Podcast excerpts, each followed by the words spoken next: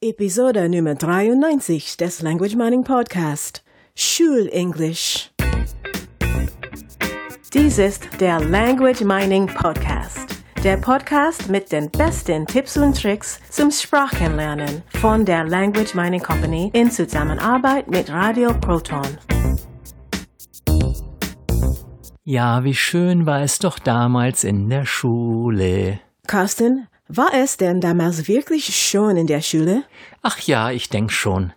Aber wir sollten uns trotzdem erstmal vorstellen. Mein Name ist Carsten Peters von der Language Mining Company und hier neben mir ist Katrina. Hallo. Heute geht es mal wieder um die Schule. Also ganz speziell um das Schulenglisch. Schulenglisch ist schon eine komische Sache. Man hört es immer wieder.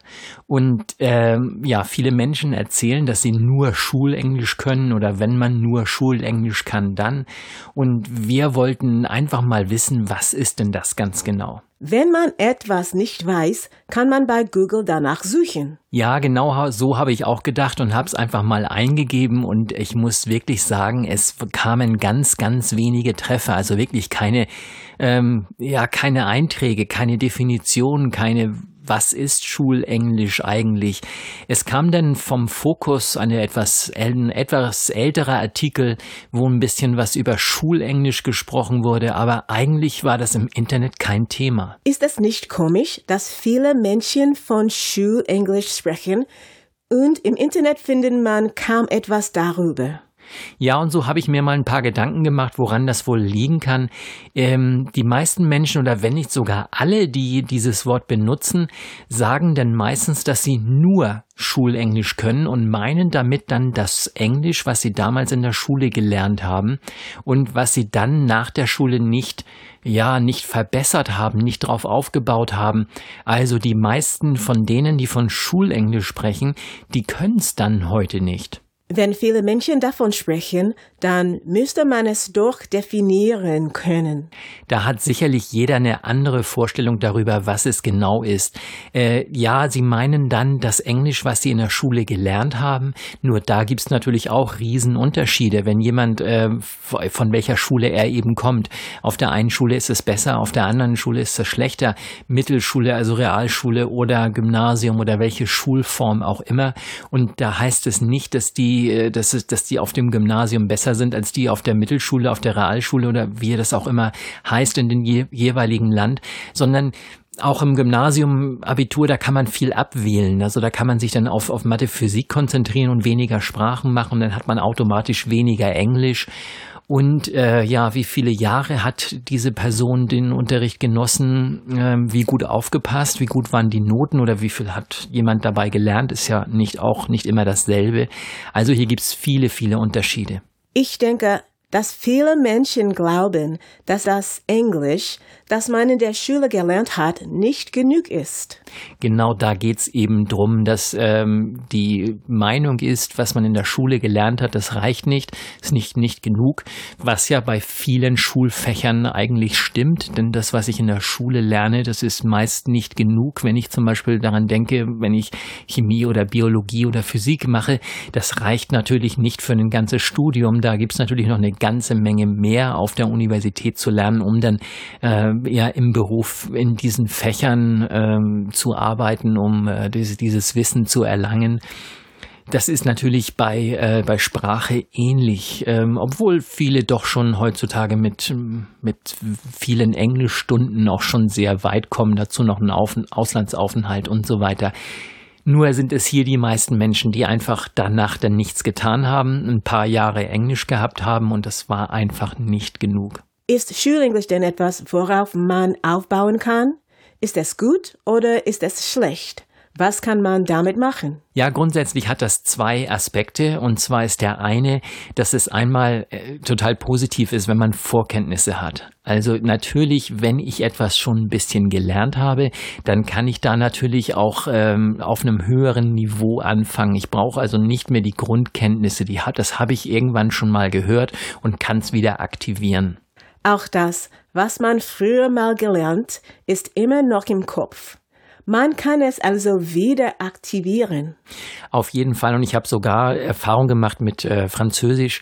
Ich habe wirklich Französisch sehr, sehr schlecht gesprochen. Also ich hatte in Französisch wirklich sehr, sehr schlechte Noten in der Schule und ähm, habe da wirklich nicht so viel gemacht. Interessanterweise hatte ich, glaube ich, äh, drei, vier Jahre Französisch und musste dann in Französisch nochmal wieder von vorne beginnen, weil ich die Schule gewechselt hatte und irgendwie startete das von vorne. Ich habe es dann also praktisch zweimal auf einem ganz niedrigen Niveau gemacht und ähm, nie Interesse an der Sprache gehabt. Auch beim zweiten Mal habe ich keine guten Noten gehabt, weil ich einfach diese Sprache damals nicht mochte. Heute habe ich meine, ja, habe ich, habe ich Französisch neu entdeckt und äh, bin seit seit einiger Zeit dabei und lerne, lerne, lerne und ja, hab Spaß an der Sprache, entdecke viele, viele Wörter auch, die ich natürlich dann aus dem Spanischen, Italienischen äh, und Portugiesischen natürlich kenne, die ähnlich sind, die ich aus dem Englischen dann kenne, weil Englisch hat auch wieder viele französische Wörter. Von daher habe ich über die anderen Sprachen äh, natürlich sehr viel dazugelernt und trotzdem merke ich, dass von der Struktur her sehr viel ähm, immer noch da war von damals. Also was nicht aus diesen Sprachen kommt, sondern was tatsächlich aus diesem schlechten Unterricht, ich nenne es da mal so, ich als schlechter Schüler in dem vielleicht sogar guten Unterricht, den ich damals nicht ähm, ja so nutzen konnte. Und das ist einfach immer noch da. Schulenglisch ist also immer etwas Positives, worauf man aufbauen kann. Ja und nein. Natürlich gibt es hier keine pauschale Aussage, denn äh, wir haben damals natürlich nicht nur die Sprache gelernt in der Schule, wir haben auch gelernt, wie man die Sprache lernt. Allerdings haben sie uns das nicht beigebracht. Und das ist der ganz große Fehler sozusagen, also das, was früher in der Schule und in vielen Schulen heute noch geht es immer nur darum, was wir lernen sollen. Das heißt, man hat uns gesagt, das ist das, was ihr lernen sollt. Und man hat uns so ein bisschen eine Richtung vorgegeben, indem man uns Bücher gezeigt hat, indem man uns Frontalunterricht gezeigt hat, indem man uns ähm, Vokabellisten gezeigt hat. Und wir haben dann versucht, auf unsere Art und Weise diese Dinge zu lernen. Und irgendwie haben uns das von den Lehrern abgeguckt. Allerdings hatten wir niemals ein Unterrichtsfach, in dem es um Lernen geht, also in dem gezeigt wird, wie Lernen funktioniert. Es ging, immer nur darum, etwas zu lernen, also den Inhalt dann, äh, dass der abgeprüft werden konnte, wie das in unseren Kopf hineingehen sollte, hat uns niemand erzählt. Warum ist das beim Schulenglisch so negativ? Ganz einfach, weil wir uns natürlich über die Sprache automatisch auch eine Methode angewöhnt haben, mit der wir dann diese Sprache gelernt haben. Und diese Art und Weise zu denken, dass wir also auch noch als Erwachsener sofort zu einem Sprachkurs ähm, tendieren, also da versuchen aber über eine Sprachschule mit, mit Frontalunterricht die Sprache zu lernen, dass wir ein glauben, ein Buch zu brauchen, mit dem wir lernen, dass wir eine Vokabelliste glauben zu brauchen. All diese Dinge sind natürlich, die, die kommen automatisch, weil es das Einzige ist, was wir gelernt haben. Jetzt ist es relativ schwer, eine Methode zu ändern. Da sind sich auch die meisten Sprachlerner weltweit äh, einig, dass sie sagen, wenn du einmal deine Methode gefunden hast, dann bleib dabei. Und äh, das macht auch Sinn, denn äh, wenn, wenn ich einmal gelernt habe, wie es funktioniert, dann ist es sehr viel leichter, einfach in demselben Trott drin zu bleiben. Wenn allerdings das damals schon nicht funktioniert hat, wäre es jetzt vielleicht angebracht, sich jemanden zu holen, der einem erstmal eine Lernmethode zeigt, der, der einfach neue Wege geht, damit man diese neuen Wege auch lernt und dann viel besser auf den vorhandenen Sprachkenntnissen aufbauen kann. Grundsätzlich ist Schulenglisch etwas sehr Gutes. Man kann darauf aufbauen.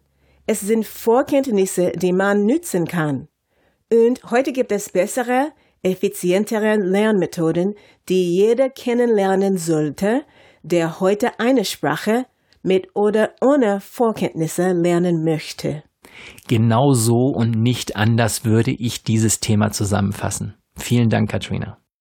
Genau, wir sagen ja immer, jeder kann eine Fremdsprache fließend sprechen, lernen und das auch in sehr kurzer Zeit. Das haben wir uns als Language Mining Company auf die Fahnen geschrieben und äh, ja, möchten entsprechend äh, das auch anderen Menschen zeigen, wie das funktioniert. Dann verabschieden wir uns äh, ja für nächste für die für diese Woche bis nächste Woche, also jede Woche immer wieder neu mit neuen Themen, mit neuen Inhalten, Tipps und Tricks und Konzepten und Ideen und ja, wir helfen Menschen schneller Fremdsprachen zu lernen. So ist es. Tschüss, bis dann. Das war der Language Mining Podcast. Der Podcast mit den besten Tipps und Tricks zum Sprachenlernen von der Language Mining Company in Zusammenarbeit mit Radio Proton. Weitere Informationen finden Sie unter www.languageminingcompany.com und www.radioproton.at.